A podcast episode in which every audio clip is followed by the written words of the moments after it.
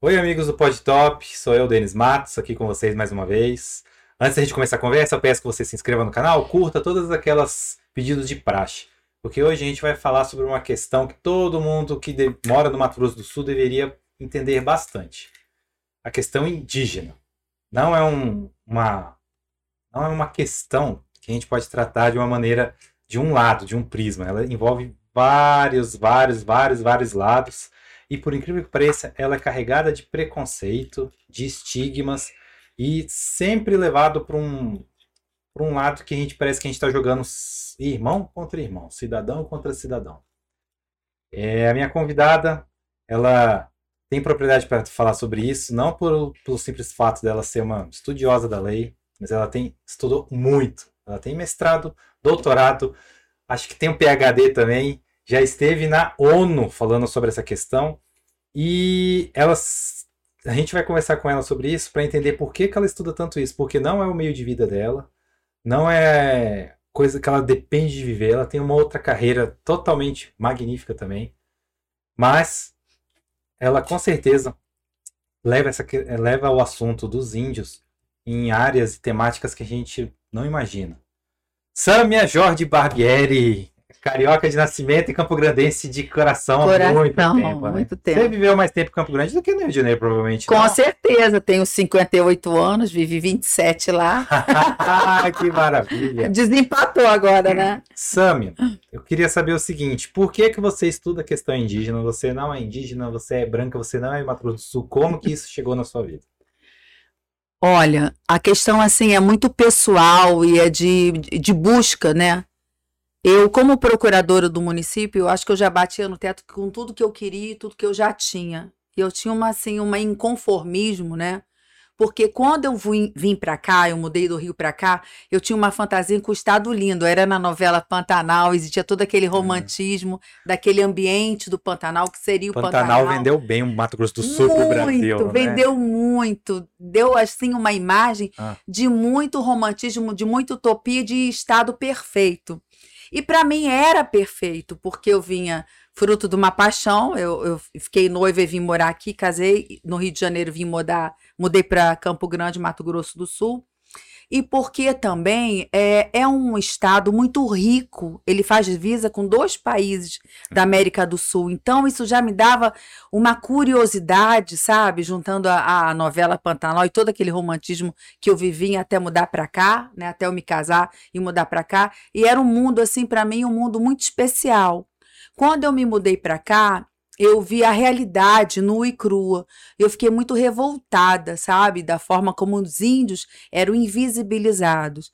Quando você vai no sul da Bahia, você vê o descobrimento do Brasil, tudo é bonito né? A visão que é mostrada do índio é uma visão bonita, todo mundo vai comprar fantasia de índio, coloca miçangas transcendentais, sai de arco e flecha, é um orgulho. E aqui eu sentia, diferentemente, alguma coisa muito ruim, muito pesada.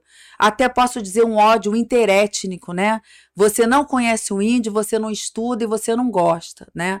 Até no âmbito do trabalho dentro da OAB, quando eu falava de congressos de direitos humanos, que a imagem tinha que ser do índio, as pessoas falavam: não, é. a gente quer mostrar um Estado moderno, civilizado, por que, que vai botar o índio? Eu digo, mas é a cara do Estado. Eu acho que a gente é universal. Engraçado quando, esse estigma, em, né? Muito, é uma coisa assim que. Eu vim de Brasília, é... lá a gente viu o índio jeito aqui, era bêbado, mendigo, é... vagabundo, umas coisas assim. Mesmo. Tipo assim, o índio não traz o desenvolvimento, é uma imagem negativa que a gente não quer que mostrar. Isso é uma construção mesmo? É uma construção. Né? É um colonialismo, sabe? Uhum. Ainda é uma coisa de colonizador, hum. de ser uma, um, um ser humano menor. Eu não se dizia que o índio era um ser sem lei, sem rei, sem alma? Precisou de uma bula papal para considerar o índio como ser humano? Então, por aí você vê toda uma estrutura né, que foi construída. E também, nos tempos mais modernos, dizendo ah, o índio vai contra o desenvolvimento do Estado brasileiro, o que não é verdade. Né? E essa questão do índio também, a, a colocação do índio, da situação que ele se encontra, vem muito da, de uma colocação do Brasil alinhado à política americana e o americano queria bases militares, né? Hum. Então precisou de bases dentro do centro do Brasil, onde tinham as tribos indígenas. Isso foi na era Vargas. Então houve uma grande dizimação dos índios, entendeu? Então eles foram ligados a uma coisa vai contra esse Brasil desenvolvimentista pujante que a gente quer. Então o índio foi ligado ao atraso, né? e, e a uma coisa ruim, uma coisa menor. E não houve o entendimento da cultura, né? Parece que eles e querem que é mais a ideia de indígena, quer usar nome indígena, Exatamente, Xingu, exatamente. É um reconhecimento que não é de verdade, né? Não dá dignidade ao ser humano do índio, né? Isso que é duro. A nossa história vem do índio, você deitar numa rede vem do índio, você usar um perfume Chanel vem do fixador, que é o índio que descobriu, né? Que vem do pau Como rosa. Assim? O Chanel é, número 5? O perfume Chanel, ah. ele tem um fixador. E esse fixador vem do pau rosa. Então ele é muito extraído para que tenha o fixador do perfume Chanel. Uma planta daqui. É, do Brasil que já foi devastada. Não deve ter royalties, provavelmente. 50, né? Não, e a gente não recebe em royalties, né? A gente tem a, a, pilhagem do conhecimento tradicional ancestral, que vem fruto da observação da natureza, de forma ágrafa, oral, geracional, mas esse, esse não existe um valor agregado, né? Quando você toma um remédio captopril, que é o um remédio para pressão, Sim. você paga royalty, é uma holding suíça. E a origem dele também é. é e a origem dele é do, do da veneno da jararaca. É, a vacina do sapo também são para questões anti-inflamatórias. Teve uma vez Tudo do... vem do, do, do, conhecimento. Os japoneses não queriam tomar o açaí? Os japoneses é patentearam a Asahi Foods. Assim? É. O açaí não é mais brasileiro, então? Ele foi repatriado é para é o Brasil. Como? Repatriado não é uma figura jurídica, é uma figura leiga que eu estou uhum, explicando uhum, uhum. para dizer que ele foi retomado para o Brasil. Nossa, que tem uma coisa mais brasileira é, que açaí, como que o japonês patentia? Para você ter noção, é, houve um movimento no norte do Brasil, ah. principalmente ah. no Acre, com um passeata de 12 mil pessoas. Queríamos o açaí de volta para o Brasil. O que aconteceu? Os, os executivos, sei lá, a empresa, a empresa foi lá, pegou e simplesmente lá e patenteou. patenteou. Que isso pode Exatamente. ser feito. Você vai com primeiro, é, é, é seu. É, agora, o Brasil não existiu uma lei de proteção, né? E por conta dessas e outras questões, como de hold em Suíça, o caso da Novartis AG, o caso do roubo é, de. Mas o açaí é brasileiro hoje em dia ou não é? Não, é brasileiro, é, é brasileiro. Ah. Ele foi repatriado, ele voltou para o Brasil. Virou uma questão de, de, é, de, direito internacional? Internacional, muito sério, inclusive. Né? Caramba! E, o Tem nosso, o nosso, o nosso Guaraná também, é, Guaraná o nosso também. Guaraná também. Então é uma coisa assim, são várias questões que a gente não se é, não reflete, não vê que a gente tem um patrimônio, porque na Europa é o patrimônio que o, o homem fez, aqui é o patrimônio que Deus fez. Eles não têm mais recursos naturais para gastar, então eles vêm para cá, né, para realmente pegar todo o conhecimento indígena. E o mais interessante disso é que você roubando o extrato de uma planta e o conhecimento tradicional, você economiza bilhões de dólares em pesquisa. É. Porque a pesquisa deles é geracional, é de cinco gerações para trás. Olha, esse chá de quebra-pedra é bom para os rins. E você pode colocar e patentear como remédio que vai funcionar, entendeu? Já tem os resultados. Exatamente. Por conta disso que surgiu uma medida provisória 2186, chamada medida provisória da Novartis AG e do caso da Natura, que se hum. apropriou hum. também do sabonete de murmuru. Sim, então, é quando famoso. você é, também, é, é, também tem é, caso de litígio. Exatamente. Como? Inclusive, o que acontece? A Natura, ela fez uma, uma escola, criou uma comunidade, colocou tecnologia, fez uma uma sala de computação, sabe? Fez tipo uma escola para poder pagar. Exatamente, ah. no norte do Brasil, para poder é, pagar o acordo. Foi feito com, com, a Procuradoria da República local, né? Então são tantos casos que as pessoas não têm conhecimento. Aí vem a Natura fala: ah, esse conhecimento é da fauna e flora brasileira. Não, esse conhecimento é roubado do conhecimento é ancestral dos povos indígenas. E tem que pagar royalties. Deu até gatilho isso aí. Tanto é... que a gente veio caro, e, né? E então muito caro, né? E assim, é um roubo e é uma vergonha a gente produzir uma coisa que é roubada de nós mesmos. Em que governo? Como é que aconteceu? A, a, a me... MP foi do tempo da Marina Silva como ministra do, ministra meio, do meio ambiente. Governo, primeiro mandato do governo do presidente Lula, né? Exatamente. Uhum. E tinha o filho do Sarney também, que era, era ministro do, do meio PV. ambiente. É. Só no Brasil. E aí, ah. essa medida é, provisória 286-2006, ela, ela foi chamada a MP da Novartis AG, porque foi um caso emblemático. Então, como se tem um país que ele é mega diverso, ele tem seis biomas e não existe a lei de proteção aos recursos, principalmente os recursos que são pilhados, roubados né, desse país. E aí se criou essa medida provisória. Eu não vou dizer para você que é uma medida provisória que resolveu o problema, porque, como sempre, eles não respeitam os princípios do direito indígena, né? Ah. Fora os princípios universais, o direito indígena tem o princípio da, da proteção, da info, livre informação. Ih, gente, eu engasguei agora. Da livre informação? É, é livre prévio, consentimento livre, prévio informado.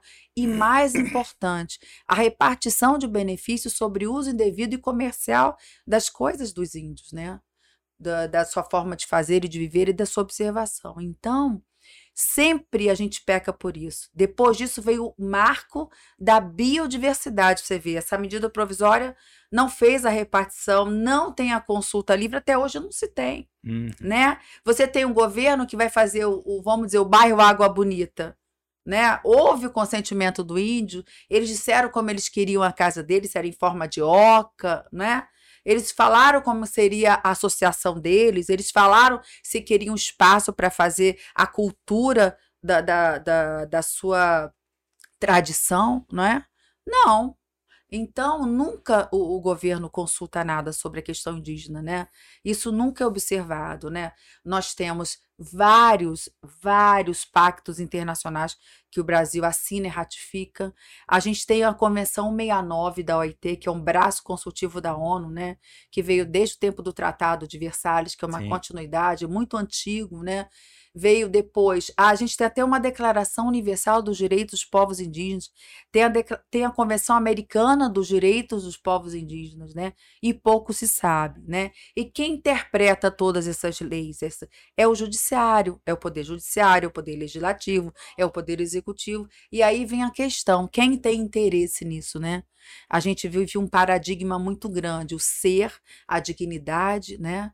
É, a convivência fraterna né, com a natureza, com a biodiversidade, o respeito à natureza, e a gente vê o capitalismo, a voracidade, o agronegócio, né, coisas que são conflitantes Eu... e não devem ser. A gente via viver no Estado desenvolvimentista, sim, mas reconhecendo a cultura indígena. Por que, que eu quis vir morar aqui? Porque eu pensei, é um Estado muito bonito. Ele é um Estado latino-americano e absolutamente indígena, né? Eu pensei, a minha ignorância era tão grande, eu pensei que todas as pessoas eram como Luísa Brunet. Cultura. Na minha imagem, né? Era um eram essas pessoas lindas. Cultura, né? É, tivesse o centro de cultura, que o Parque das Nações Indígenas fosse que nem a feira hippie, que todo domingo tem. Porque em volta daquele totem não tem uma feira com todos os povos nativos Acho daqui. Que aqui em Campo Grande muita gente fala Parque das Nações Indígenas, nem associa. Não associa, é. Né? E eu te pergunto, o que, que eu que é quero? Portal Terena, o é, que, que é Portal Cadioel? Exatamente. Não faz Nas escolas Iotete, não ensina. Que, é Iotete, É, quer dizer, né? estrela, né? Uhum. Em Tupi-Guarani. Então, é, tudo isso vem da educação. Desde quando meu filho estuda, eu faço na Semana do Índio, eu, eu procuro. É, agora ele tem 23 anos, estudando de medicina, ano que vem ele se forma. É? Mas, é, mas desde o prézinho eu levava os indígenas que eu conhecia, o Marcos Terena, o Lísio Lili. Vamos lá falar da cultura. Levava todos os apetrechos indígenas. E aí era, era informal e todo mundo ficava assim alucinado. É assim. Pegava o maracá, né? Queria saber se tinha alguma coisa no parque indígena com os índios, contação de histórias. Quer dizer. A gente não forma cidadãos que amem a sua terra porque não ensinam isso. Isso, isso dizer, é muito triste. Educação infantil e tudo, que a gente. Eh, eles ostentam mais um lado cowboy americano do que é mesmo. Verdade, né? É a pura um verdade. Estilo texano é, tal, é. do que a própria raiz Count, daqui. É, exatamente. E até que eu ia dizer, eu acho que as, assim, penso no meu, no meu pensamento mais limitado possível, que é a questão do agro mesmo. Ele vende essa coisa que é o PIB, que é o agro tudo, mas ele não, em momento algum ele explica que o agro, por exemplo, ele planta aqui, usa água, tudo aqui, mas não fica imposto nenhum pro estado, nem pro Brasil, é quase, é né? Tem isenção de tudo. Compra Eu... tudo importado, exporta tudo. É. E a gente tá aí, eles, né, eles quer botar essa, essa marca que o estado é um estado do agro, que não tem origem indígena, que não tem a natureza. É. A gente tá vivendo esse clima todo aí por causa dessa destruição Isso em tudo massa. é tão triste, né? Eu acho cada vez mais que a gente tem que ter no nosso estado, tirar uma ideia de barbárie. Eu fui conselheira estadual, fui conselheira federal, fui da. Do quê? Do, do conselheira federal, da, eu fui da, da OAB, da OAB, OAB e fui da Comissão também de Direito e Defesa do Índio e fui do CONANDA, que é o Conselho Nacional da Criança, né, uhum. né? Que é ligado à Presidência da República, à Secretaria de Direitos Humanos. Então, nesses lugares, eu quis mostrar sempre a cultura indígena, porque eu não me conformo com esse maniqueísmo. Ou você é agro, ou você é alguma coisa verde que gosta do indígena meio hippie. Não é assim. As coisas elas não se excluem, elas se complementam.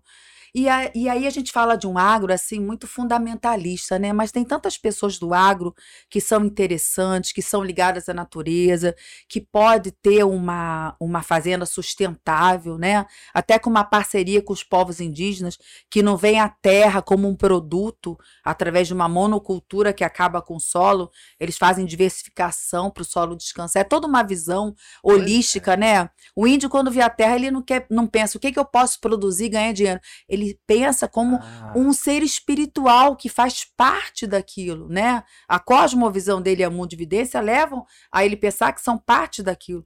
E aí você observa que no Brasil, onde está mais preservada, as nossas florestas, é onde tem os povos indígenas. Sim, as reservas né? também. Então né? eu acho que a gente primeiro tem que tirar um, um, essa máscara de ser só agro e se reconhecer. Eu acho que a gente é universal, é desenvolvido, é para frente, é moderno. Quando a gente conhece as nossas origens, aí a gente é universal.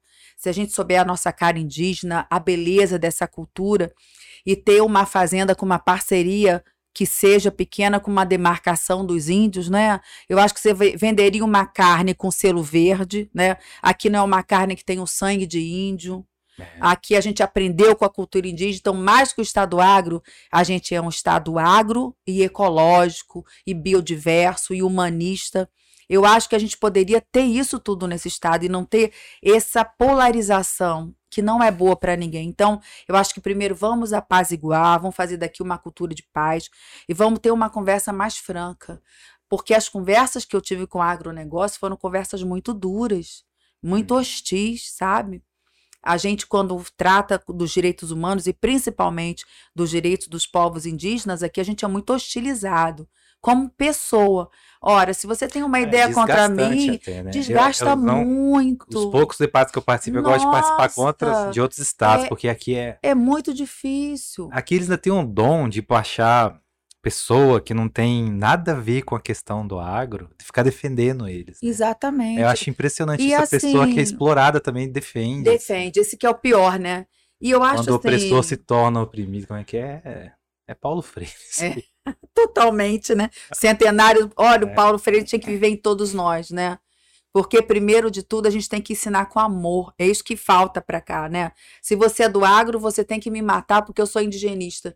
Ora, eu sou contra você no âmbito das ideias, mas a gente às vezes é machucada pessoalmente por você ser contrário ao mas interesse. É. O agro é gente, o agro é bom, o agro é tudo. Eu acho Seria tudo é sim se fosse mais humano. Quanto mais rico né? a pessoa é, o ensino das crianças deles é mais semelhante ao que o Paulo Freire pregava. É verdade. Para as escolas públicas tem que ser o Ivo viu a uva, Ivo viu a uva, aquela repetição para é para não evoluir mesmo. É verdade. Né? Esse, esse é. é. tudo programado. e aí, essas crianças que são né? criadas nas escolas mais interessantes, sabe, toda a ideologia do Paulo Freire, vão contra os seus pais. É. Nessa conduta racista, opressora, conservadora, né? Então, por isso que eu digo, a gente não pode. É, eu acho que um grande crime é a gente massificar, né? Como é que a gente fala? É tratar tudo de uma mesma generalizar. forma, generalizar. Eu acho um grande crime.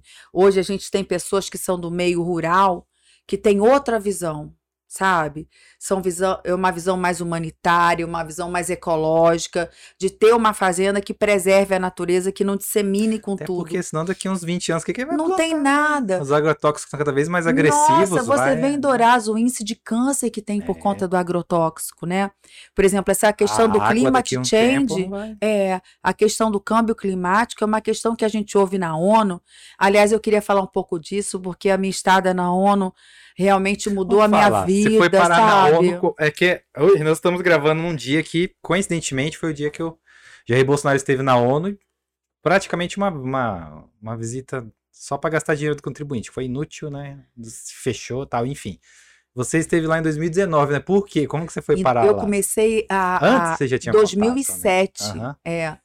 A minha história é muito bacana, assim. é, eu, fui, eu sou procuradora municipal desde 91 e em 2000 me deu aquela crise, sabe? Assim, poxa, eu- já tenho, eu já sou, eu já tô feliz na minha carreira, já tô batendo no teto, eu quero falar, fazer alguma coisa que me faça levantar e ter é, amor, sabe?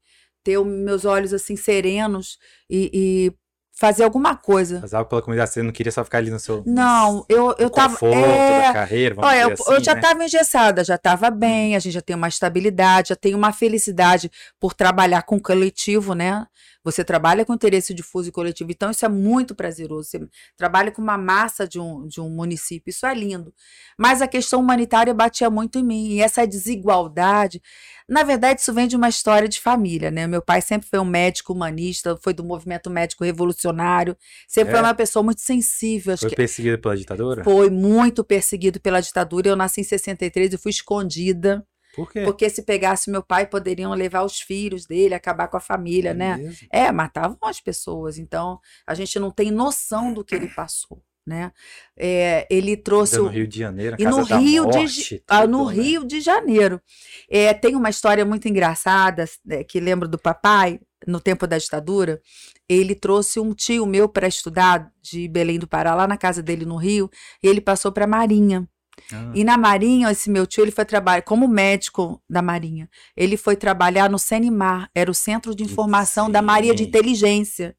E o nome do meu pai começava com A. E o primeiro nome que ele viu era do meu pai. Ele viu Meu- o nome do irmão dele lá É, pra ser É, é interrogado. cunhado dele, mas era Ah, um sim, cunhado sim, irmão. entendi. Eles tinham a Nossa, mesma profissão, pensa. eram médicos e tinham a mesma especialidade. Eram ortopedistas. E o meu tio morava em casa. E aí ele contou, né? Ele teve uma crise, porque não se podia contar nada, mas ele morava com meu pai. Meu pai já tinha uns cinco filhos, eu sou a quinta filha. E ele ficou com esse drama de consciência. Sabe o que ele fez? Hum. Ele pegou toda a biblioteca do meu pai, totalmente socialista e totalmente vanguarda, e, e tinha a lixeira, era um incinerador. Você jogava na Ah. lixeira que descia, incinerava. Enfim, ele queimou a biblioteca da vida do meu pai. Sem ele saber? É. Foi preven... pra proteger Pra protegê-lo. Quando meu pai chegou, ele ficou muito triste. Foi assim uma briga. Ele se falava assim, monossilabicamente, durante os 20 anos. Depois eles fizeram as pazes, mas meu pai ficou muito triste. Aí ele falava: Mas, Anísio, você queria que eu ficasse com uma viúva com cinco filhos para criar? Lembra o caso do Rubem Paiva, que foi mais ou menos É, exatamente, é. E Subiu o sem nome fazer nada. nada. E Nada. cadê o corpo? Não sei. O, É. o caso da Zuzu Anjo, eu só quero o Também. corpo do meu filho, né?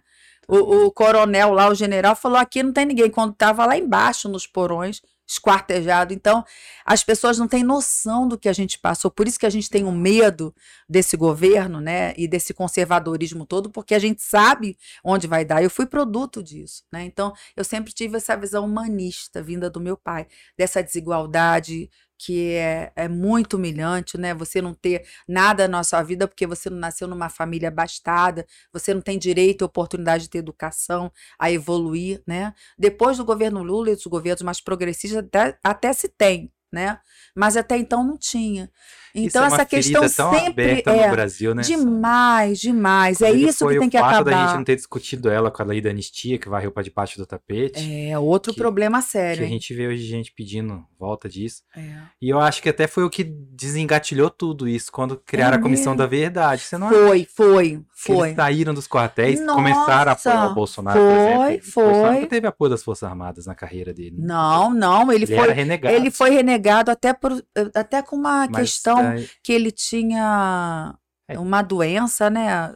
era- tinha- era, Era né, não é depressão, era alguma doença psicológica que ele foi até esquizofrenia, parece que ele Uhum. saiu por esquizofrenia e por inconformismo, algumas é, coisas ele que tinha ele uma tinha. coisa assim. É inadequação, uma né? ambição desenfreada. É, exatamente.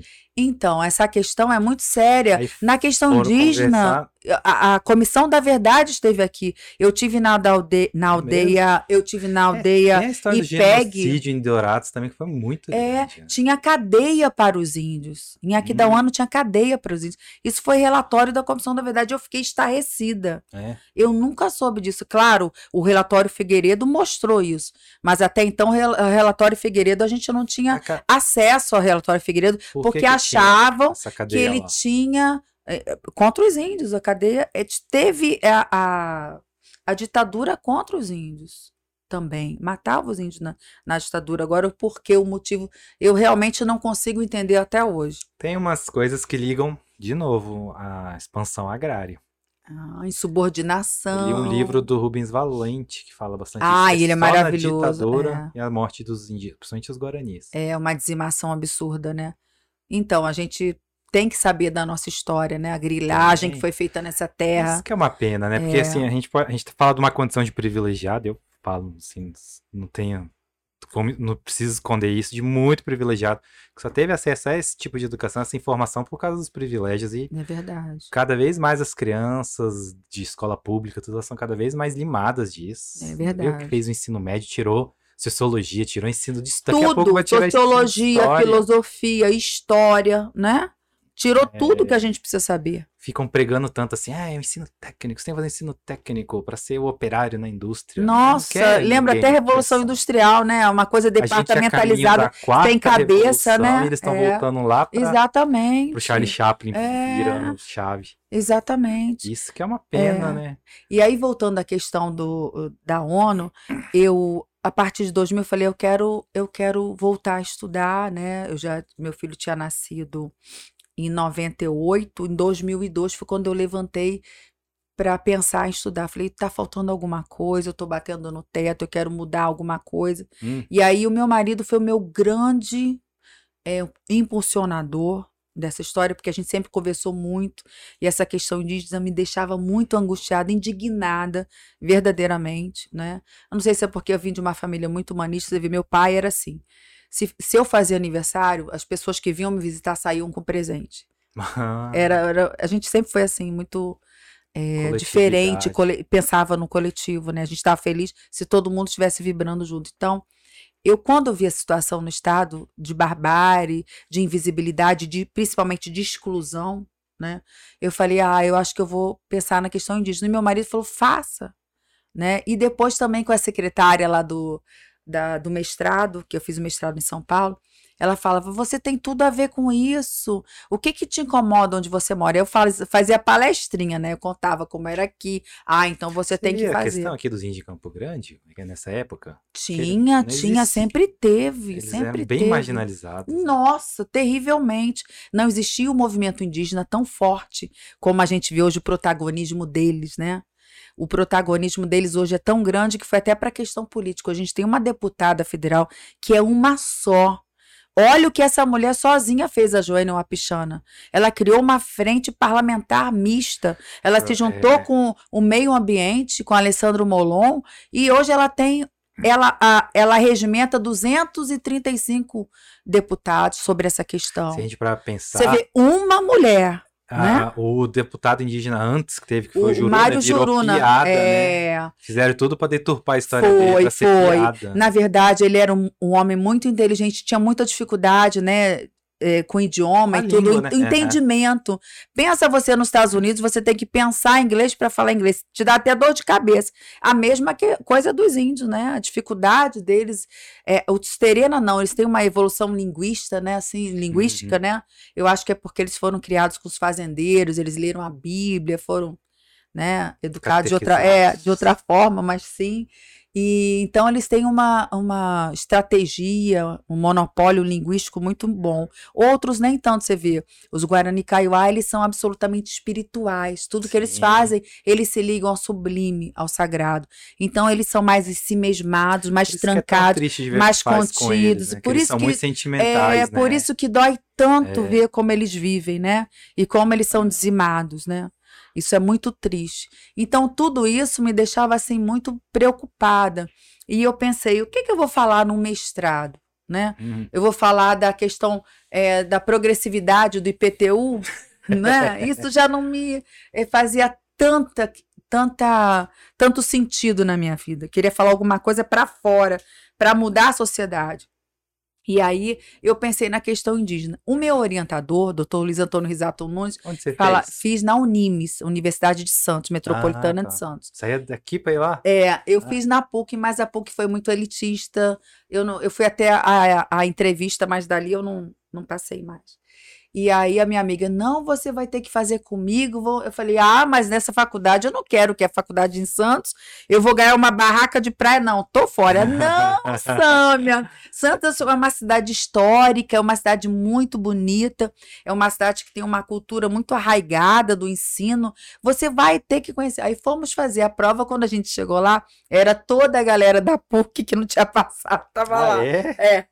Mas era numa sala enorme, na, na reitoria lá, uma sala enorme. Aí eu falei, amiga, ou, aí ela falou uma coisa que ela escreveu, eu falei, ela fez X, eu fiz Y. Eu falei, amiga, uma de nós não vai passar, ou nenhuma de nós.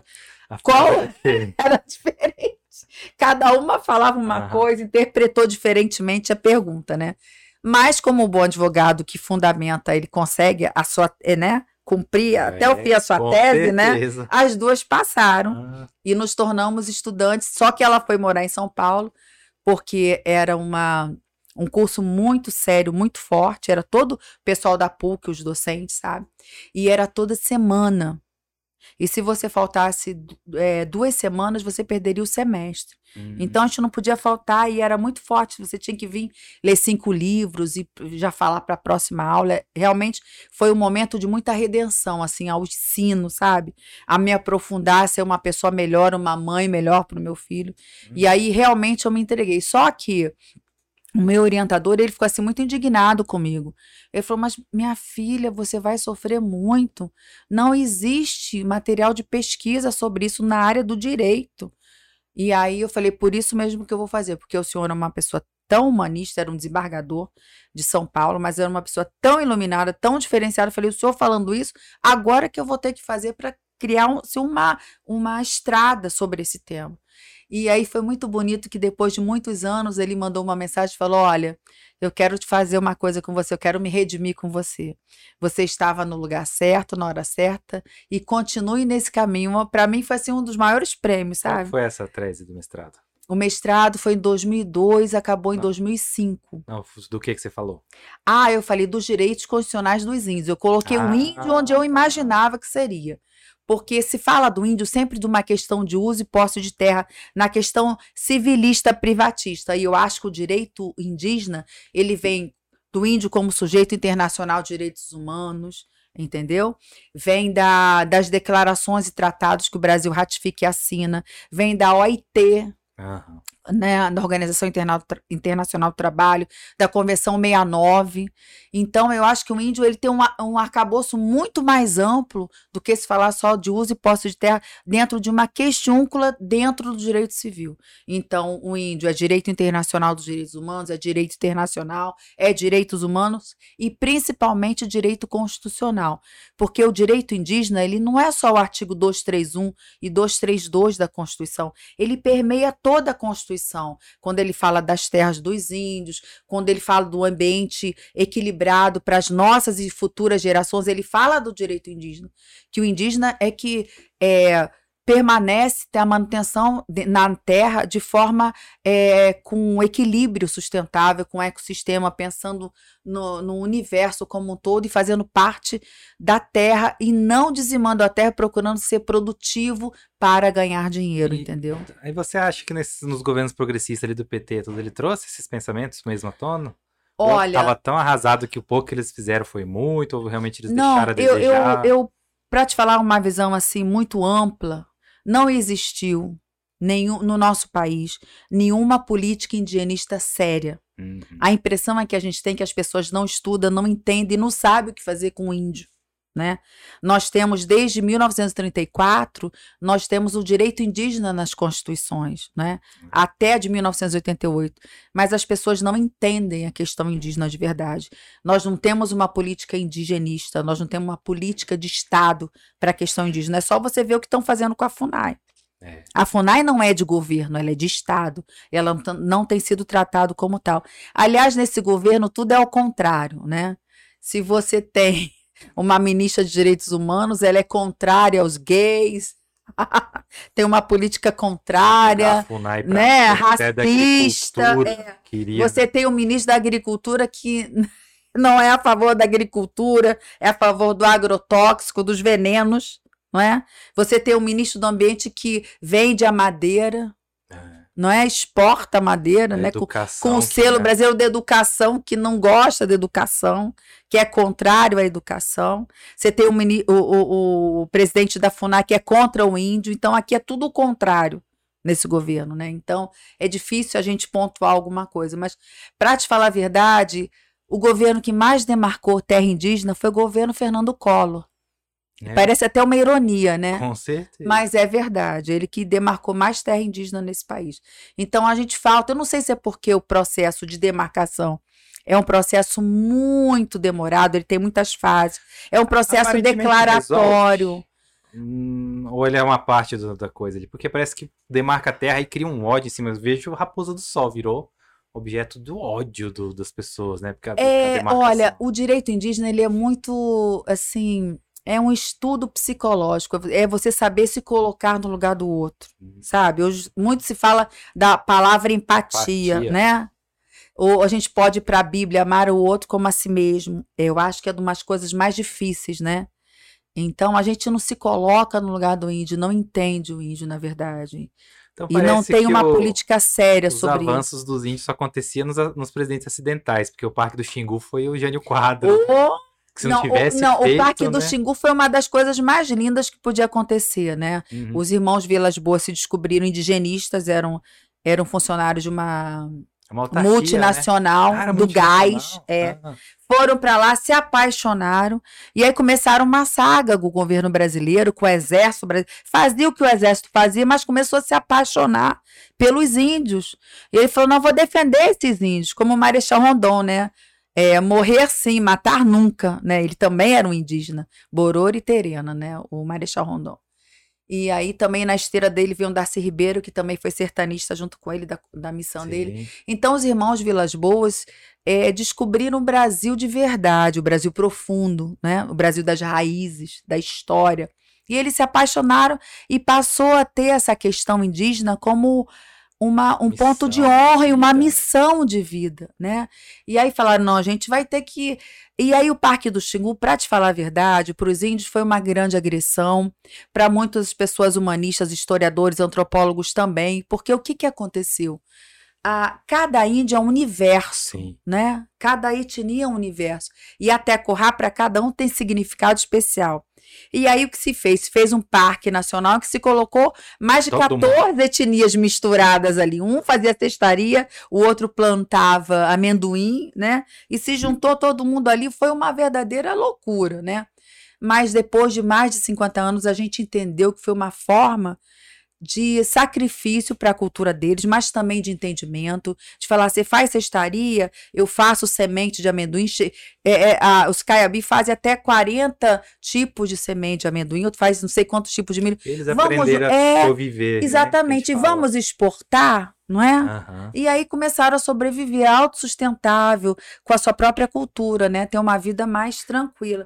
Agora foi muito interessante quando a gente numa numa. A gente sempre fez aqui na, na Comissão Permanente de Assuntos Indígenas, do ABMS que a gente presidiu, a gente fazia a Semana do Índio. E na terceira semana do índio, uma coisa assim, que ficou muito registrada na minha cabeça, a, a Ivone Brandão, que foi uma museóloga que fez e formou o Museu das Culturas Dom Bosco, como ele é lindo, né? É um, é um museu de linguagem internacional. Os italianos vieram aqui pensar a forma mais imponente, interessante de se fazer. Você anda no chão, você vai vendo a, os artefatos indígenas. É, é um, é um museu maravilhoso. E aí, para fazer uma interação museu, universidade e ordem dos advogados do Brasil, a gente fez a terceira Semana do Índio dentro do Museu das Culturas Dom Bosco. A Ivone Brandão, que foi grande amiga do Darcy Ribeiro e foi muitas vezes no Xingu, conhece muitas etnias do, do, do, Parque Nacional do Xingu e trouxe uma etnia calapalo. O ah. cacique Faremá, ele aparece até no filme do Xingu. Ah, e é? o cacique é, é, da etnia Calapalo, que vem com aqueles, aquele cordão dos mais lindos, que é feito com caramujos. Então é aquele branco aqui, bem forte, sabe? É um colar bem imponente. E eles vieram a caráter e eles vieram aqui. A Ivone falou: Sâmia, vamos. E a, e a gente fez uma unidade também com as escolas municipais estaduais para participarem Isso, da Semana do Índio. E né? essas crianças ouviram do cacique Calapalo as histórias indígenas. Olha que coisa linda, ele vestido como indígena, né? Só que quando e aí levamos ele para dar um tour pela cidade e conhecer as nossas aldeias urbanas. Qual não foi a nossa surpresa quando ele chegou na Marçal de Souza, ele chorava. Ele falava: Eu não sabia que os meus parentes viviam assim. É. Tem que pagar água, tem que pagar luz. Eu vivo na natureza. Eu como o que eu pesco e o que eu planto. E chorava, chorava, como se ele dissesse: Meus, meus parentes não são mais índios, né? Nesse momento, a gente entende como o mal foi necessário. O mal que eu digo, forçar as etnias entrarem no avião e a irem para o Parque do Xingu uhum. obrigados, né? Mas a gente viu que foi uma forma, talvez intuitiva, de salvar. Né? Tantas etnias tão importantes. Isso foi tão interessante, sabe? A história do Parque do Cadiuel também é, é um objeto de estudo, porque tá lá, né? Mais que do tempo, do tempo do Império, mas aparentemente ela tá tá protegida. Né? Exatamente. Os Cadiuel são assim uma etnia muito privilegiada, né? Porque eles foram agraciados pela Guerra do Paraguai, pelo, pelo brilhantismo e apoio né, aos brasileiros na Guerra do Paraguai. Os terenas foram abandonados, né? Um pouco é do Guarani porque, também. É porque né? os cadués são os índios cavaleiros, uhum. não é? Tanto é que tem os so, é, vem dos guaicurus, é. tem até aquela lança. aquela lança, né? Então eles foram muito guerreiros, foram bravos guerreiros. Então foram muito necessários na guerra, né? Então eles receberam títulos mesmo, né, de honraria do governo brasileiro né? O tempo de, não sei, não sei. E é. são bravos mesmo. É. Eles então, eles são os índios mais privilegiados. Eles são os índios fazendeiros hoje em dia. Eles têm terras, né? Então, eles puderam se desenvolver de uma forma diferente. Eu lembro muito a questão, quando a gente falava das demarcações aqui, que a Constituição não permite fazer nada, né? Não, tem, não pode comprar terra com benfeitoria, tudo. Não, nessas, tudo que você estudou envolvendo as leis mesmo, não tem como achar uma solução legal Eu acho que a, a, solução mais Será inteligente... Será que a gente vai ter que fazer um Xingu IMF? Assim, Possivelmente. um quadrado é. tá. É, é complicado essa questão, assim, eu acho que o caminho do diálogo, eu vivi um tempo do direito como demanda, como contenda, tudo você tinha que entrar com a ação. Uhum. Hoje a gente vive o direito da, do consenso, da pacificação. Você vê todas as, as, demandas começam com uma audiência de conciliação, a conciliação é colocada a qualquer momento num, num, processo. Da mesma forma eu vejo a questão indígena, não é? Você tem estados brasileiros que deram grandes exemplos e acabaram com essa matança e fizeram a, a demarcação. o estado do Rio Grande do Sul, o governo do Rio Grande do Sul é? investiu para que a gente pudesse fazer uma demarcação mais equânime, né? É, uma conversa entre os índios e fazendeiros, e o Estado interviu comprando terra para dar para os índios, os caigangue, hum, muitos Sim. dos caigangues. Então você não vê essa matança que a gente vê aqui, mas aqui existe assim uma, um autoritarismo, não é? É uma questão assim de que a minha cultura é mais importante de que a sua e a sua tem que ser exterminada, tem que ser sufocada. Por isso que eu digo, as coisas não são excludentes, elas se complementam. A gente precisa matar o outro para ter a, a, nossa verdade sobrepujando. A gente pode ter o outro como parceiro. É essa uma vida que a gente tem que ter aqui, entendeu? Então, aqui as coisas são muito contraditórias. Ou você é contra ou a favor, ou você é do agronegócio ou você é contra. E a gente não pode ver as coisas assim, a gente tem que evoluir. E o direito indígena, ele depende muito desse estado psicológico, de você se colocar no lugar do índio, de você entender o outro. Então, é essa questão é que é muito difícil. Como dizia o Levi Strauss quando esteve no Brasil, ele falou assim: é, a gente vai viver as diferenças, mas as diferenças vão ser internas, elas vão se dissipar. E uma cultura não precisa aniquilar a outra, não é? a, a, a, grande evolução do ser humano é que as culturas vão mudando, né? Por exemplo, eu tiro o meu exemplo humano, né, da minha vida. Eu, quando vim para cá, só o que era bonito era a cultura do Rio de Janeiro, era o carnaval, hum. era o sol. Eu não era praiana, eu gostava de ir pra praia para ter um efeito contemplativo, para caminhar. Nunca fui de ficar preta de praia, mas tinha uma visão bem carioca também das coisas. Quando eu vim para cá, eu descobri um outro estado, outra cultura. Da mesma forma, eu, falo, eu explicava para o meu filho da parte da vegetação. Meu filho, a gente vem de um estado que lá é a Mata Atlântica, tudo é muito verde, é muito grande, as folhas são muito hidratadas. Aqui é diferente, você vê uma planta seca, de repente você vê o ipê é. totalmente coberto de flores. Então é o que eu digo, eu tive que me subsumir da visão carioca, tirar aquela veste e observar esse estado e me encantei, me apaixonei. Né? Hoje eu entendo muito mais o cerrado do que eu entendia quando eu chegava. Falava que lugar horrível, com as coisas tão retorcidas, tão secas, é. tão sofridas. Né? A partir do momento que eu me desvesti da Mata Atlântica e comecei a olhar o cerrado como ele é, admirá-lo, né? hoje eu amo a Mata Atlântica, eu adoro o cerrado. Né? Então é uma coisa de você se despir do que você é para nascer de novo e para evoluir. Então, para esse essa evolução, dizia Levi Strauss, depende da evolução, do grau de evolução da sociedade. Isso. Como é que foi sua vivência com índios? Você teve todas essas nas suas pesquisas, você tinha, como é que foi? Assim, o que que você conhece? Olha, eu falo assim muito é, com muito gabarito e com muita verdade que eu sou uma indígena de gabinete, uma indigenista de gabinete. Eu não fui em todas as, as aldeias, ah, dá, né? sabe? Nem dá. E eu queria fazer um trabalho assim de falar dos índios, não dos índios de Mato Grosso é do mas fala, dos índios como povos, de uma tá forma geral, né? do seu trabalho, sua pesquisa, mas esquece que você é servidora pública, né? Você é, tem na sua... é, eu sempre tive que cumprir servidora horário. pública era que não havia um trabalho voluntário, Nossa, voluntário. mas é, já foi conselheira federal foi. também, ainda tem essa sua família toda é, ainda tem. Ainda tem uma produção, meu Tem que começar filho. a fazer um curso de gestão de tempo também, ensinar para o pessoal como é que faz isso. Ó. É assim, eu sou uma pessoa que quando eu faço muita coisa eu fico muito bem. É? É, eu sou muito diversificada. Então, se eu fosse só procurador, eu não ia ser feliz. Eu tinha que fazer muita coisa. Ah. É muito, não sei, eu acho que eu nasci assim, meio diferente, dinâmica. e a... Culpa da minha mãe que me colocou no balé, na natação. A ONU, nas, quando você tinha as contas lá, como é que eles viam a situação aqui? Olha, até eu chegar à ONU, assim, foi um caminho muito longo, né? É ligado eu... à Acnur, né? Ou não? Não, não. É o ECOSOC. Ah. Na, no, no Conselho Econômico e Social da ONU. É que é o Fórum Permanente de Assuntos Indígenas da ONU, que é o fórum permanente todo ano. É, até eu chegar na ONU, eu fiz o meu livro, né? Que eu coloquei o direito indígena e tratei dos índios, não de uma aldeia especificamente, mas os índios em caráter de povos, Sim. né? Do mundo, do Brasil e tudo. E fiz esse trabalho e nesse tempo eu fui coordenadora de uma universidade daqui. Ah, ainda foi coordenadora. É. e aí quando eu fazia o mestrado, uma coordenadora de então falava para mim: olha, é bom você passar no mestrado. Eu não entendia. Eu falei, ela me deseja boa sorte, mas manda eu passar uma, uma obrigação. Aí eu descobri quando eu passei. Quando eu passei, ela me ligou e falou: parabéns. Você vai ser professora de direito indígena dessa universidade. É a única universidade no Brasil que tinha na sua grade curricular a ah. disciplina direito indígena. Nem eu não sabia.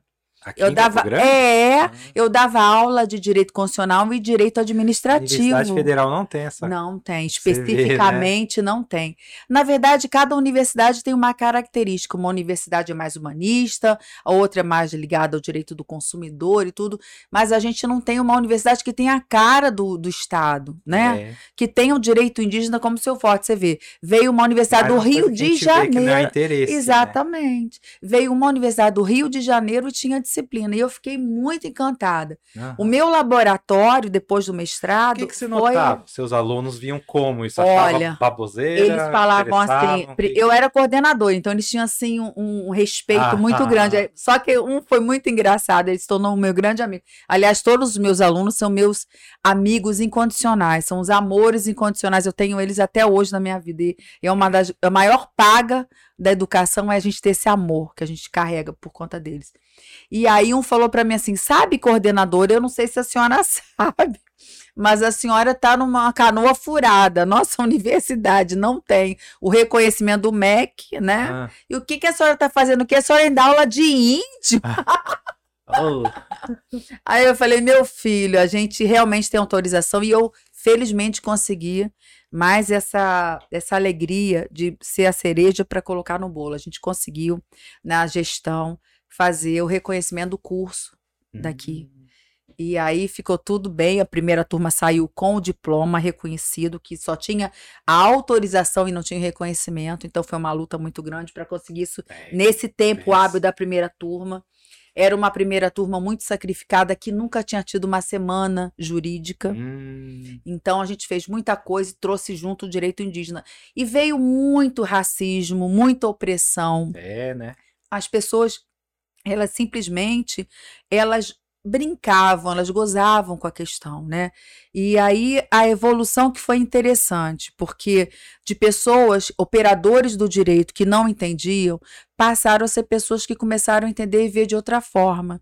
E hou- houve assim uma situação muito bonita, é, houve duas autodeclarações de pessoas como indígenas, sabe? Uma mora até Hum, em Manaus, a Tereza Marques, ela professora, é, eu falava assim, fazia é, textos, leituras, trabalho em grupo, inclusive teve muito namoro, muito casamento, porque eles é, é, interagiam muito mais, então através de textos, então ficou uma aula assim muito movimentada. Eu digo que eu não sou uma boa professora, eu sou uma boa animadora.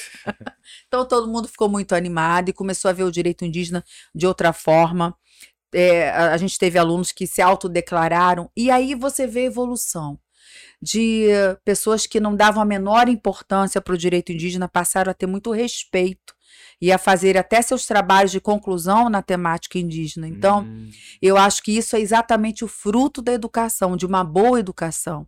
Uma educação que leva em conta o humanismo, as ciências sociais, a filosofia, a história, né? É bom que na universidade não tem aquela coisa de tanto ficar falando, ah, o que é que tá ensinando? Que a gente tá vendo no ensino médio uma caça às bruxas agora. Tá horrível, tá Acho horrível. ficar falando de um aqui, controle, é, é. um controle muito grande, muito grande. É uma tristeza muito grande que a gente, como educador, vê Fahrenheit. isso.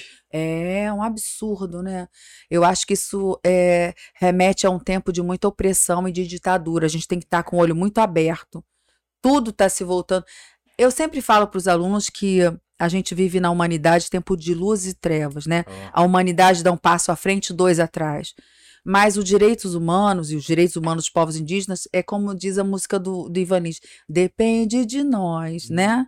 Se, se o mundo ainda tem jeito, né? Apesar do que o homem tem feito. E se a vida sobreviverá. Então, direitos humanos é a vida e a luta de todos nós. Trazer das normas uma questão absolutamente prática e de vivência do dia a dia. Eu acho que isso também faz parte de um plano sequestrar a pauta de direitos humanos como se fosse coisa só de bandido. Porque cada vez menos as e pessoas eu- adotam é, é uma descaracterização entende, né? tão grande, né? Nossa. É direito de bandido, era uma das primeiras pautas assim do início, né? Eu perguntava, o que é direitos humanos? Aí começava aquela loucura. Direito Aí eu dos falo, é. Aí eu digo, peraí, vamos começar do zero, entendeu? Então a gente, com a educação e com muito respeito, né?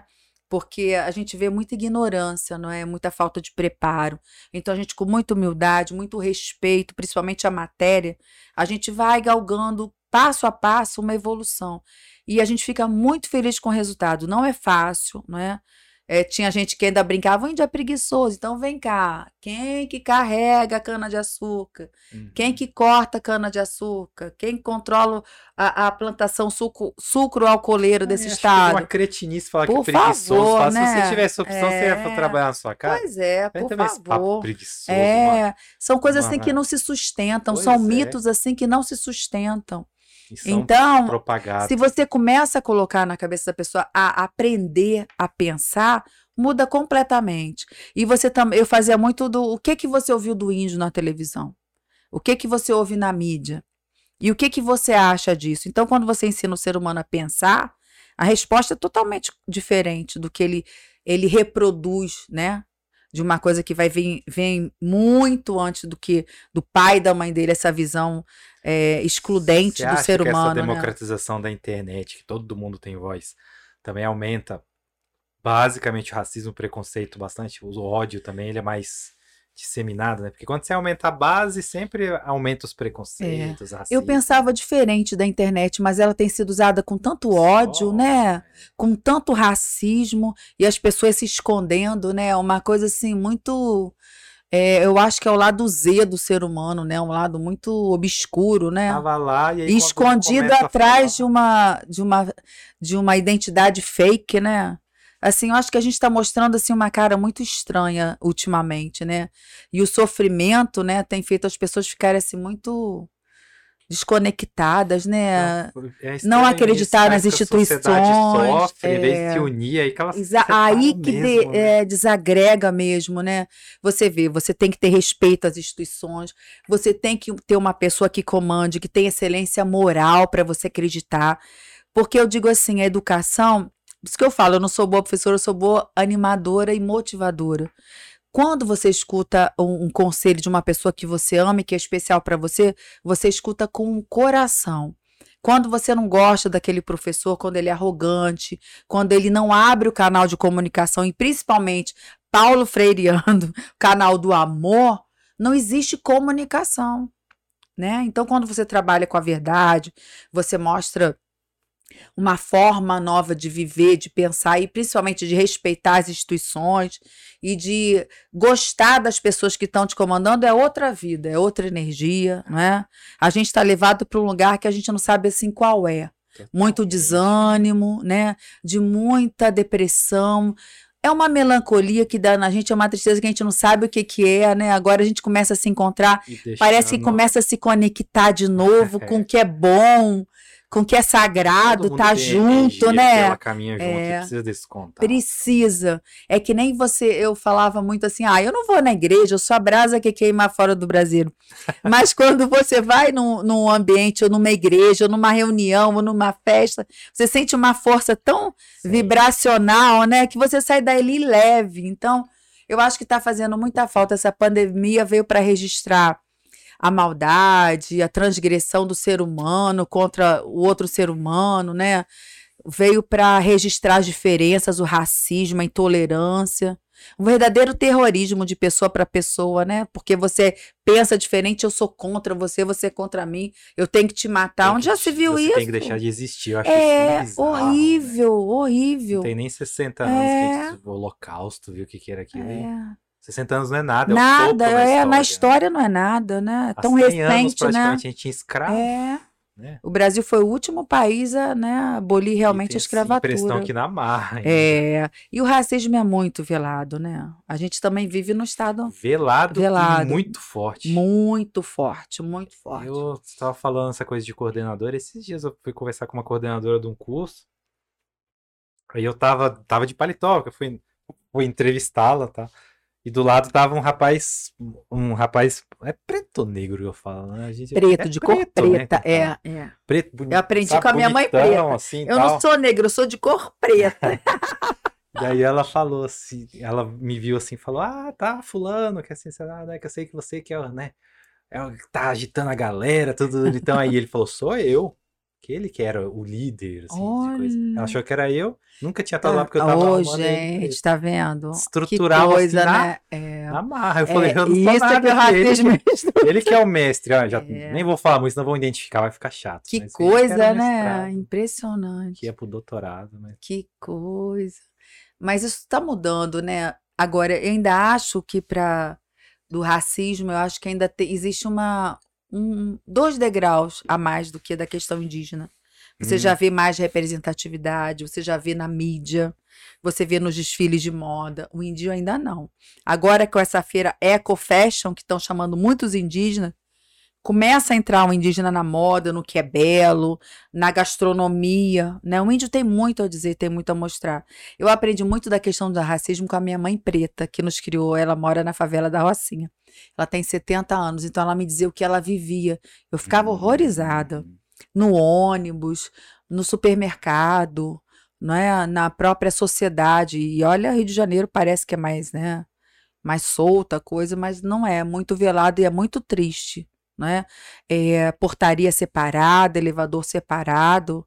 Realmente, olha, até hoje a gente não, não consegue acreditar nisso, né? Ah, tá. Impressionante, né? Eu vi o mapa. É até um entrevistado que vai vir aqui, ele fez o mapa da riqueza em Campo Grande. Aí também tem com, com as declarações de, de branco, tal, do IBGE. Tá tudo assim, os pretos estão todos na periferia, Olha. as coisas assim, tá? Os brancos ricos estão lá no meio mesmo. Gente, Aqui em Campo Grande. É. É, né, o estrutural é totalmente. É né? totalmente. E você vê quando um, jovem negro consegue ascender, ele lutou mil vezes mais para chegar no lugar muito, de visibilidade, muito. né? Sofreu muito, né? Imagina ah. que nada. Você vê um é juiz doloroso. que você lembra é o Joaquim Barbosa, você não lembra de nenhum outro. Você lembra de um grande advogado, foi Luiz Gama, né? Abolicionista e tudo mais. É bem difícil, né? São poucos, são pérolas que você encontra, é. super exceções. Não né? deveria né? ser. E ainda está mais avançado que o indígena, os povos indígenas. Imagina os indígenas que ah, tem que avançar. Indígena, tem isso que a gente estava falando, é. tem um dinheiro muito envolvido, eles representam um entrave Nossa, numa. Muito. Não é um entrave, eles representam. Né? Imagina um índio ser o entrave de uma economia, de um Estado. Que absurdo né? Que negativização do ser humano, né? Total. né? Em vez de aproveitar a riqueza que tem para progredir mais, ser um estado mais pujante, né? Lembra, 10 você, ah, você viveu bastante isso com a gente lá na OAB, né? Quando ficava falando, é, que ninguém quer investir aqui no Estado por causa do conflito indígena. É. Fala, que conflito indígena? que narrativa. Não existia é, essa palavra, né? É verdade. Fala, que narrativa é e faz site, faz outdoor. Quem vinha aqui fala, meu Deus, estão vendo a guerra civil. Não vai pro Campo Grande, não, é. Sul, lá é índio matando branco e é branco é e não sei o quê. Vendiam isso essa narrativa. É, e né? isso, você está falando isso na Casa da Cidadania, dos Direitos Humanos e da Liberdade. Você ouviu um discurso desse dentro da, da OAB. OAB né? Né? Lá, as pessoas que eram indigenistas eram tidas como loucas, né? Para fazer uma comissão ser uma comissão permanente de assuntos indígenas, levou dois anos no âmbito da diretoria para colocar no conselho para ser julgado. As pessoas tinham medo, tenho medo, aqui não é o Estado que entenda isso. Aí eu dizia, mas aqui não é o Estado, a OAB não é a OAB do fazendeiro, a OAB é dos direitos humanos. É, pelo, pelo amor de Deus. Deus. Então, outros falavam assim: ah, lá vem pessoal que vai me encher de cacique aqui dentro, só quero ver o AB cheio de cacique. Eu falava, vamos colocar assim. e foram momentos belíssimos. Um deles foi o presidente. Ele, no início, a gente tinha várias é, brigas, assim, assim, muito de ideais, né? Eu falava, fala do Leonardo Duarte? Ah, vai ter que não, dar... Não, não, não. Outro? Não, Porque não. tem que dar, assim, contar como eu conheci, como eu te conheci, né? Que eu era assessor de imprensa da Ordem e o Leonardo falou. Conta, conta. Denis, preciso mudar muita coisa na comunicação aqui. a gente tem que botar mais nossos trabalhos assim para a sociedade ver. E tem uma comissão aqui que eu, que eu vejo que ela tá marginalizada. Leva vamos levar para cima. Eu falei, o que, que é? Comissão dos Direitos Indígenas. Eu falei, vamos. Foi e daí mesmo. eu lembro que a gente levava, certo, botava no é. SBT, todo o povo ficava. Vocês fizeram um trabalho lindo de é visibilidade. Eu sou muito grata a vocês. Era o que a gente conversava, falar, mas esse estado é de índio, a gente tem que estar tá falando do direito índio, gente. E você vê qual é a pauta do dia hoje na mídia nacional, PL 490 e marco temporal. Você vê que não é uma questão pujante até hoje, Nossa. né? Só que ela saiu do Brasil para reverberar fora. Ninguém vê o Brasil sem a Amazônia e sem respeitar os direitos dos povos indígenas. Ninguém vê. E aí, voltando à história da, da ONU, então eu fiz a minha dissertação de mestrado, já era coordenadora, já dava aula de direito indígena procurava editoras para publicar o meu trabalho da dissertação de mestrado, que era um trabalho assim, busquei ser muito conteudista, de trazer é, é, material de pesquisa para antropólogos, para pessoas do meio, né, e estudantes também. E aí eu ficava assim numa tristeza, porque as grandes editoras falavam assim: o seu trabalho é belíssimo, é um trabalho conteudista, mas não é comercial. Ah, não vamos publicar. É, né? Não vamos publicar. E era no tempo das sinopses. E meu ah, livro era um livro de conteúdo. Não, a gente quer classificação disso, classificação daquilo, a tal da sinopse. Eu digo, mas eu não fiz isso. E aí ficava naquela neura, naquela neura. E nisso eu fui através de uma ONG, uma organização não governamental indígena, uma organização indígena foi para a ONU, que tem cadeira na ONU, assim, que tem uh, que pode indicar estudiosos, né, e botar a apreciação da ONU para ver se eles podem participar ou não. A gente tem que mandar currículo. E aí foi uma grande alegria saber que a gente foi aceito, né, uhum. para ser uma observadora da ONU para a causa indígena. E aí, a cada ano, a gente tem ido. Eu e uma colega, a doutora Tatiana Jakov, também grande estudiosa do assunto, professora da Universidade Federal. Conheceram E a gente se conheceu pela luta indígena. É Foi. Se tornou, assim, uma amizade muito grande. Hoje ela é uma amiga e irmã que eu tenho nesse estado. Eu tenho muito orgulho de ser irmã da Tatiana Jakov, irmã de alma. E aí cheguei na ONU e eu tive absolutamente uma catarse. Eu entrei, assim, numa numa um estado, eu falei, meu Deus, tudo que eu escrevi, tudo que eu falo, eles estão falando aqui, dignidade, reflorestamento, câmbio climático. Eu ouvi falar em câmbio climático em 2007. E a grandeza dos indígenas é assim, é uma coisa tão incrível, porque não existe um egoísmo de falar, queremos demarcação já, porque lá se unem os índios do mundo inteiro e eles pensam em questões globais. Em 2007, eles não falavam demarcação já, eles falavam da questão do câmbio climático, que com o aumento da temperatura da Terra não, não vai existir soberania nem segurança alimentar. Olha o que os índios falavam em 2007. A gente está em 2021 e está vivendo isso, né? Não temos mais a calota polar. Agora água, é água a, a, água, nós temos o aquífero Guarani, né? tanta coisa linda que a gente tem. E eu vi tudo isso sendo falado na ONU. Eu falei, meu Deus, eu, tudo que eu falo está no meu livro, eu tenho que publicar esse livro. E aí, como coordenadora dessa universidade que eu te falei, a gente recebe muitas editoras, muitos e-mails. Aí eu vi uma editora mais ligada à, à filosofia, ao conteúdo. E aí mandei uh, o meu trabalho e aí eu vi uma res... aí eu não consegui a resposta, não vinha a resposta. Aí um dia eu liguei para a editora e falei com uma pessoa, ela falou assim: "O seu trabalho está sendo analisado em Portugal". Eu comecei a rir, eu falei: "Meu Deus, se eu não conseguir publicar nada até hoje no Brasil, o que que esse trabalho faz em Portugal?". Qual não foi a minha surpresa que quando é, eles me convidaram para encontrar com eles no estande da Bienal do livro em São Paulo, Aí já me deram um crachá de autora, nem me fale saudades, daquela Bienal, é. né? Aí me deram um crachá, ah, vou lhe dar um crachá de autora. Achei estranho, porque a entrada era muito cara. Ali eu já era estudante, eu não tinha esse dinheiro para estar gastando na entrada. Aí eles falaram, não, eu vou lhe dar um crachá de autora. Eu falei, nossa, que honra, né? Cheguei lá, era mais coincidência ainda, era do dia do meu aniversário, e aí ele dentro do stand eles falaram, a sua obra foi aprovada. Eu caí num choro que eu nem te conto, né? E o mais bonito é que essa editora, fora do Brasil, aceitou meu trabalho e não fez eu mudar uma linha, nem sequer uma vírgula. Mas que triste que foi uma editora né? fora do Brasil. Fora do Brasil, então, é, exatamente. Então foi uma tristeza, assim, uma amargura e uma alegria tremenda, Sim, porque lógico. foi para todos os países de língua portuguesa. Entendeu? Então, é, é, é uma alegria e uma tristeza. Você fala, puxa vida, eu não consigo falar da minha gente no meu país, né? Impressionante, né? Por isso é que eu te digo que depende do grau de evolução da cultura, de um povo, né? Sua evolução moral, psicológica, social. Né? Então a gente tem que ter um preparo, tem que estudar história, tem que estudar sociologia, filosofia, para entender a questão indígena, não é simplesmente antropologia e direito, né? Ela reverbera para todos esses lugares. E aí, ano a ano, eu fui cada vez mais me apaixonando. Esse Fórum Permanente da ONU, ele pertence a, ao Conselho Econômico e Social da ONU, que é um braço muito importante, né? Então, se tem muitas recomendações. Então, o futuro e as pessoas totalmente ignoram. O futuro né? total. E é, nesse ano. Que que exatamente. Lá. E nesse ano que foi declarada a, a Declaração Universal dos Direitos Humanos dos Povos Indígenas. Então, foi assim, uhum. uma eclosão, né? A, absolutamente assim, inesperada que aconteceu, academicamente falando, né? Foi um grande encontro.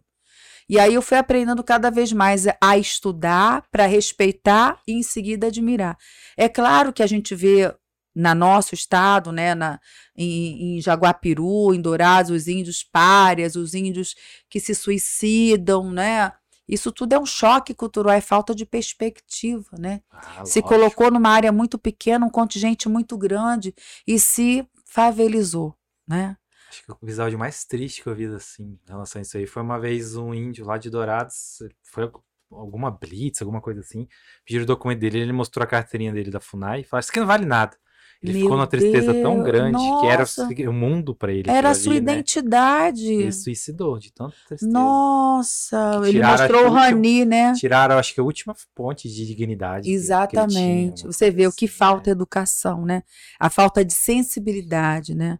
Para saber que o maior orgulho dele é ser de uma etnia, né? É. E ter essa cultura preservada e ter principalmente o seu reconhecimento e o respeito a ser quem ele é né? Tem até um, um, ditado que o índio foi numa pastoral da terra que o índio é, cunhou assim uma frase: Eu posso ser quem você é sem deixar de ser como eu sou. A sociedade não entende uma pessoa com celular, com laptop dizer que é índio.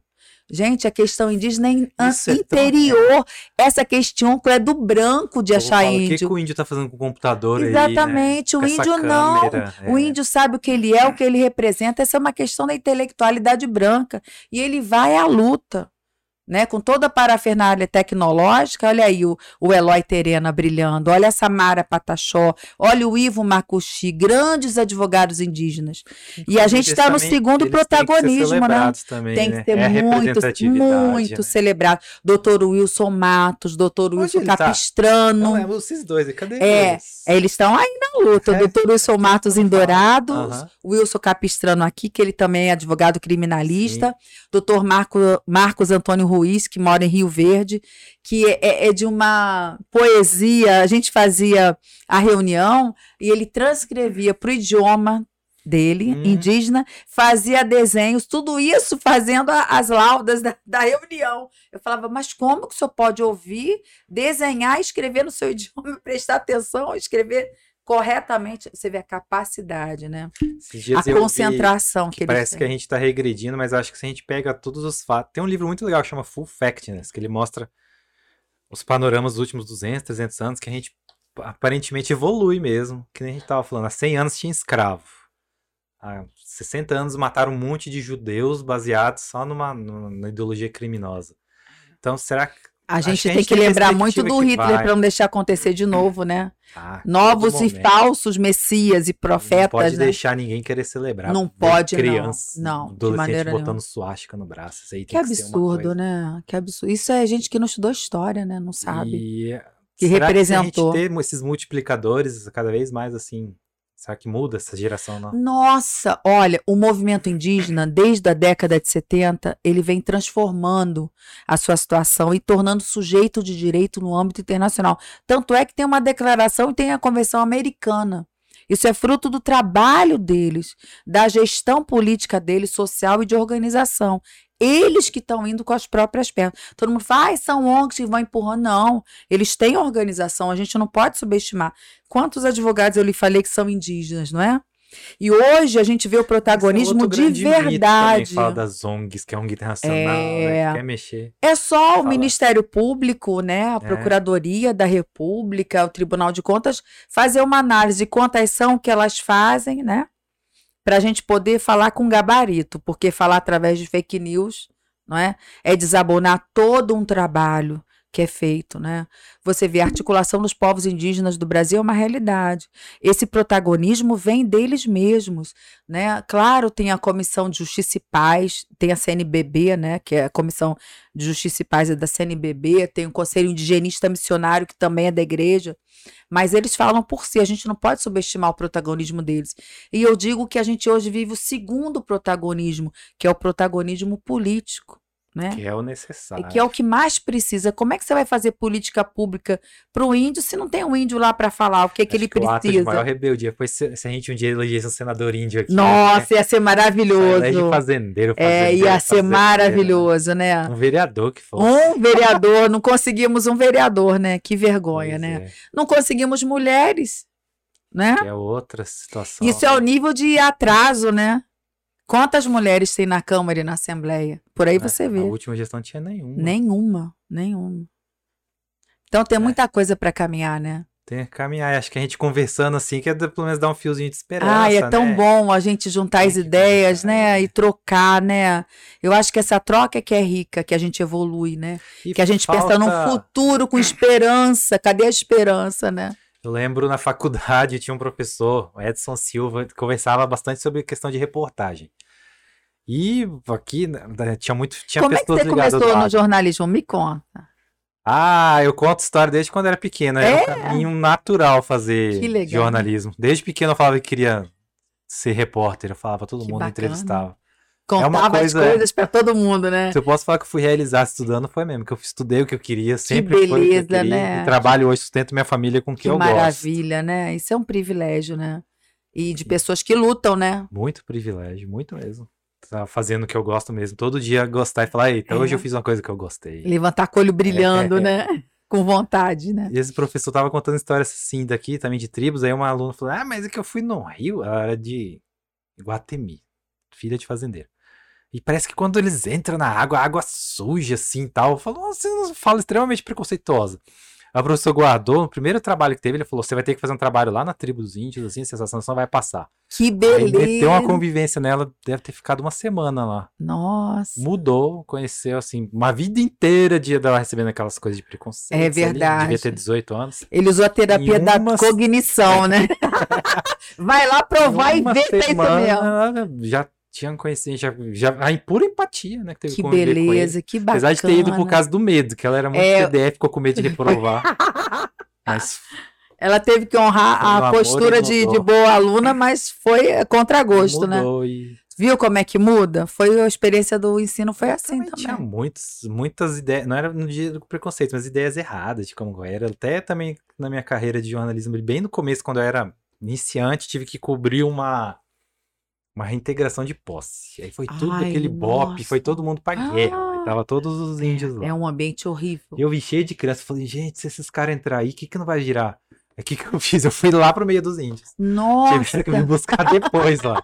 Falei, ah, vou ficar aqui dentro. É, para defender. Você, Foi você meio sentiu, que natural. É, né? você sentiu o desnível de forças, né? Totalmente. De um lado um R15. Vai, é, que é. Que e, é e, e o que é mais triste, como aqui em Cabo, em qualquer lugar, né? Que a gente veja as pessoas que sofrem. Sempre vão quem? As mulheres e crianças. O que estão fazendo hoje? Queimando casas de rezas. Os é. inocentes que sofrem mais, né? Os homens são mais nômades, né? Totalmente. Vão mais para o meio público, ficam as mulheres e crianças para sofrer. Com um desnível de forças assim que não tem nem como explicar, né? Você foi humano, você foi gente, né? É, tem que ser. Eu lembro que chegava os outros colegas e falou: o que, que você está fazendo aí? Eu falei, que a gente tem que ficar aqui. Olha lá. E é legal que na foto tem, já tiraram uma foto eu lá no meio deles. E tem uns, os PM com os escudos, assim, tal. É um dos grandes oh, orgulhos gente, da minha que carreira. Que coisa né? linda, né? né? Que bonito, né? Você sabe que dentro da OAB a gente teve muito, um trabalho muito sério sobre isso, de falar, chamar todo o pessoal, né, que fazia, se metia dentro da reintegração, as instituições, falar, vocês seguem o manual, né?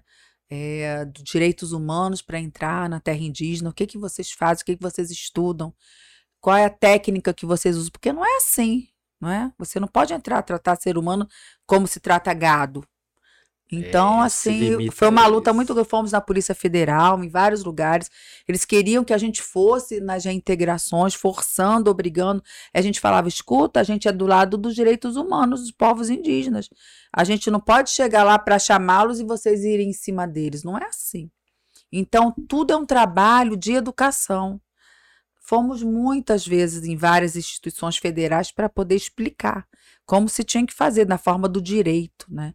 E a busca de um estado de paz e não de guerrilha. E todo mundo aprende. Né? Todo né? mundo sabe, aprende, sabe. é só boa vontade. Quando eu servi o exército, eu lembro que quando Ninguém é tão ignorante que não é... possa aprender, ninguém é tão inteligente que não Com possa ter humildade para aprender mais ainda, eu né? Que os soldados falavam, ah, quando vai ter protesto de índio que a gente vai lá e tudo, não sei o que, sei o que. Aí os oficiais, os, os que vieram, tinham acabado de sair da academia, meio novo, eles falam, Índia é cidadão brasileiro, o exército não combate cidadão brasileiro, isso nunca vai acontecer. Nossa! Mas daí. Dava aquele bug na cabeça é... deles, como assim? Mas eu vim aqui para matar, vim Aí aqui passa um tempo e a gente é. vê, acho que esses soldados sei lá, oficiais mais progressistas acabam sendo absorvidos. Não é sei. É verdade. Mas tá lá, eles é, sabem é, que é, é Saber é um eles cidadão, sabem, né? é. Saber eles sabem. Isso. É.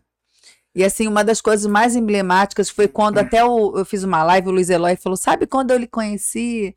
Então eu fiquei muito orgulhosa de estar no movimento, assim, em, em função da OAB, e ele me conhecer nessa atividade e ser um pouco de inspiração para a hum. vida que ele ia viver tão plenamente, né? Que bonito, né, o trabalho dele. Eu sou uma grande admiradora dele, até porque ele é um índio terena de Campo Grande. É. O olho do furacão. Ele falou assim: Eu lhe conheci quando vocês colocaram, junto com o movimento coletivo, é, coletivo Pele Vermelha, coletivo. Uma, vários coletivos de trabalhadores indígenas, de sindicato, uhum. a OAB, uma porção de gente em conjunto. A gente fez um grande manifesto na frente da catedral demonstrando quantas lideranças indígenas tinham sido mortas. E a gente fez uma coisa assim de cognição mesmo, de colocar no choque para a pessoa pensar. A gente colocou várias cruzes, mais de 159 cruzes, que era o número de lideranças indígenas que eram mortas. Aí eu pergunto: quantas lideranças indígenas são mortas e quantos fazendeiros são mortos? É só você ver, né? A diferença do calibre da violência contra os, Teve os uma vez que tinha uma ruralista que queria entrar na comissão, né? Eu lembro Foi lá, um né? caso emblemático. Ela já estava prevendo Olha, o governo, né? Gente, Tudo invertido. Né? Impressionante. Né? É o tal negócio. O, Vou entrar na comissão. Exatamente. Vou entrar na comissão indígena para ser um X9, para falar para o outro lado o que se passa aqui, para ser uma, uma integrante fake. Mas aí a pessoa vai, vai, vai, vai, você vai dando corda, né? Porque, assim, a, a, relação humana a gente vai começando a entender. Eu era presidente da comissão e falava, gente, o meu objetivo aqui não é de eliminar ninguém. Eu vejo que tem uma maçã fora do contexto, mas eu não posso expurgá-las, tirar. Chefe de torcida chama a gente para aglutinar e não manda a pessoa fora. Vocês que vão observar e o, o diálogo vai ser posto pela comissão. Uhum. Os que são contra, a favor, e todo mundo começou a ver que aquela pessoa era absolutamente contra o direito indígena. E eu falei, mas eu tenho que ter um fato para poder entender o que está acontecendo. De blá, blá, blá, eu não posso é, humilhar uma pessoa, dizer que ela não Tirar, tem conteúdo, expulsar. Jamais, o OAB não é lugar para isso, né? É uma janela da cidadania. A gente aprende a ser um ser humano melhor, a pensar de uma forma muito mais é, diversificada. A gente abre a mente da gente. Falei, vai ter que ter alguma coisa que aconteça. E aí houve. A pessoa teve a capacidade fazer um texto contrário à questão indígena, totalmente contrário, suscitando uma tese que o STF tinha que acatar, né? E dizendo ao final que era membro da comissão indígena. Aí ah. foi o fato, né? Eu falei, não pode ter numa comissão da, da é, comissão da criança e adolescente uma pessoa pedófila. Não pode ter numa comissão ambientalista uma pessoa que seja a favor das queimadas e é, é de venda de madeiras, virar carvoaria, uma floresta, né? E da mesma forma, numa comissão indígena, não pode ter uma pessoa que não se coaduna com a causa indígena. Que, que para todas as pessoas que estão aqui, que tem muito a fazer na sua vida profissional, isso aqui é uma missão. Era muito árduo ser procurador e estar tá ali todo mês e cada hora morria um índio. Sim. E é muito importante também falar que essa comissão indígena nasceu com sangue. Hum. Eu não fui a primeira presidente da comissão indígena. O primeiro presidente da comissão indígena, é até bom que se diga, era a Comissão Especial de Assuntos Indígenas, foi o doutor Wilson Matos da Silva, esse indígena que mora em Dourados, que tem um observatório indígena, ou índio parece, observatório da causa indígena. Ele é, veio um, um, uma liderança de Dourados e, e, veio dizer na OAB, então o presidente era o doutor Fábio Tradi, e ele nesse momento ele virou um grande observador da causa e, e, e, batalhou muito pelo direito indígena dentro da OAB. É importante que se diga por justiça. Inclusive, o mandato dele tem se pregado por pauta muito progressista. Muito né? progressista. É bom que se Ao diga contrário do por dele, justiça. Que é bem bolsonarista. Exatamente. É impressionante. Veio, uma, veio o doutor Wilson Márcio trazendo essa liderança e a, a liderança falou assim: doutor, eu estou aqui porque eu vou ser morto. Eu nem sei se eu consigo chegar lá em Dourados, porque eu estou sendo procurado. Eu não sei se você sabe. É, é, tem pessoas que matam índice, é, a orelha vale tanto, o pescoço vale tanto. É uma coisa assim abominável o que se faz, né? E aí, quando esse cidadão chegou em Dourados, ele foi morto. O doutor Fábio Trade ficou tão Estarrecido. Estarrecido, tão desesperado. Ele viveu, ele viu aquela pessoa, ele conheceu, ele viu a verdade nos olhos da pessoa. Ele falou absolutamente a verdade e aquilo aconteceu. Ele ficou tão estarrecido que ele criou a comissão. Hum. E colocou o doutor Wilson Matos, que veio trazendo ele, o patrono né, da situação, e colocando como primeiro presente. Aí eu, eu substituí ele na, na novo mandato do novo presidente da OAB e fiz dessa comissão uma comissão permanente Lutamos dois anos para que se reconhecesse dentro do âmbito do AB. Tá atuante hoje em é, dia? Olha, eu não vejo muitas notícias, inclusive os índios encontram, me encontram e falam: Poxa, doutora, a gente tem tanta saudade, tudo que a gente viveu, a senhora teve tanto cuidado com a gente, tanto respeito, a gente não. A gente vai lá falar algumas coisas, mas as pautas não, não progridem, sabe? Uhum. É tudo meio não sei como que as coisas acontecem, parece que a gente não vê de verdade as coisas, né? Existem, mas não funcionam, não sei nem te explicar. Eu não posso dizer porque não é nem ético, né? Ah. Eu sei que o tempo que a gente viveu, que você nos ajudou muito, que todo existe uma OAB muito voltada para entender as questões do nosso estado, foi uma gestão que foi muito diferenciada, né? Que até hoje ecoa muitos frutos, sabe?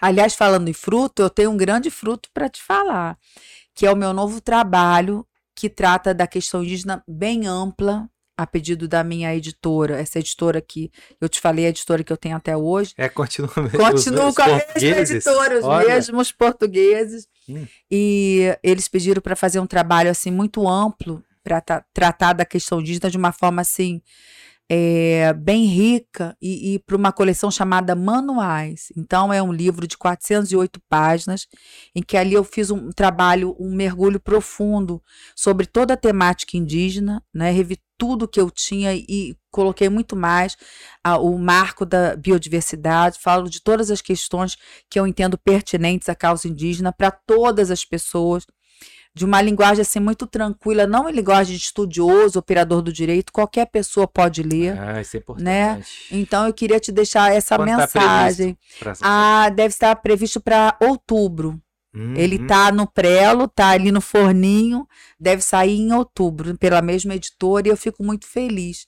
Que é uma forma de, de retribuir tanta, tanta alegria que eu tenho de descobrir no estudo dos povos indígenas, pessoas tão incríveis, cultura assim tão vasta, que eu acho que a gente deixa a vida da gente muito mais rica, muito mais bonita, e quando a gente vê, vê o ser humano de uma forma global.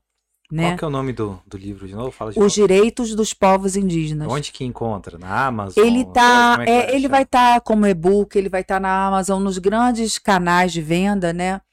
E ele já está na pré-venda no meu Instagram, Samia Jordi, arroba Samia Jordi, já tá o link da pré-venda dele. Eu tô muito feliz que já tem vai, gente procurando. A gente vai deixar escrito, mas vai botar aqui, mas arroba Samia Jordi com Y. Samia Jordi né? com Y, é. E eu acho que dia 2 até o dia 15 de outubro ele já deve estar tá por aqui. Aí a gente volta a falar dele. É. Sim, foi um prazer. Puxa, que, tá bom te reencontrar, meu ah, amigo. Imagina. Muita gratidão Alô, de ter você com a que gente. Que as nossas conversas ecoam e é. pessoas como você fazem a gente ter esperança de ah, continuar, ah, sabia? Quem dera dar é sim, é sim. Deus, pessoas como credores. você, o convite que você me fez me fez muito feliz. Ah, e a gente obrigado. vê que tudo que a gente plantou vale a pena, viu? Com certeza. Obrigada de coração, meu amigo. Grande abraço. Quero agradecer você que está acompanhando a nossa conversa aqui também. Continue, siga no, no nosso Instagram, se inscreva no nosso canal, ouça no podcast. E se você gostou dessa conversa, transmita ela para mais pessoas, compartilhe aí pelo, pelo WhatsApp, pelo Facebook, pelo Instagram. Lembre-se, sempre todo conhecimento que você adquire, você gosta, quando você passa ele para alguém, ele é duplicado. Até a próxima, grande abraço, me segue aí no meu arroba também e até lá.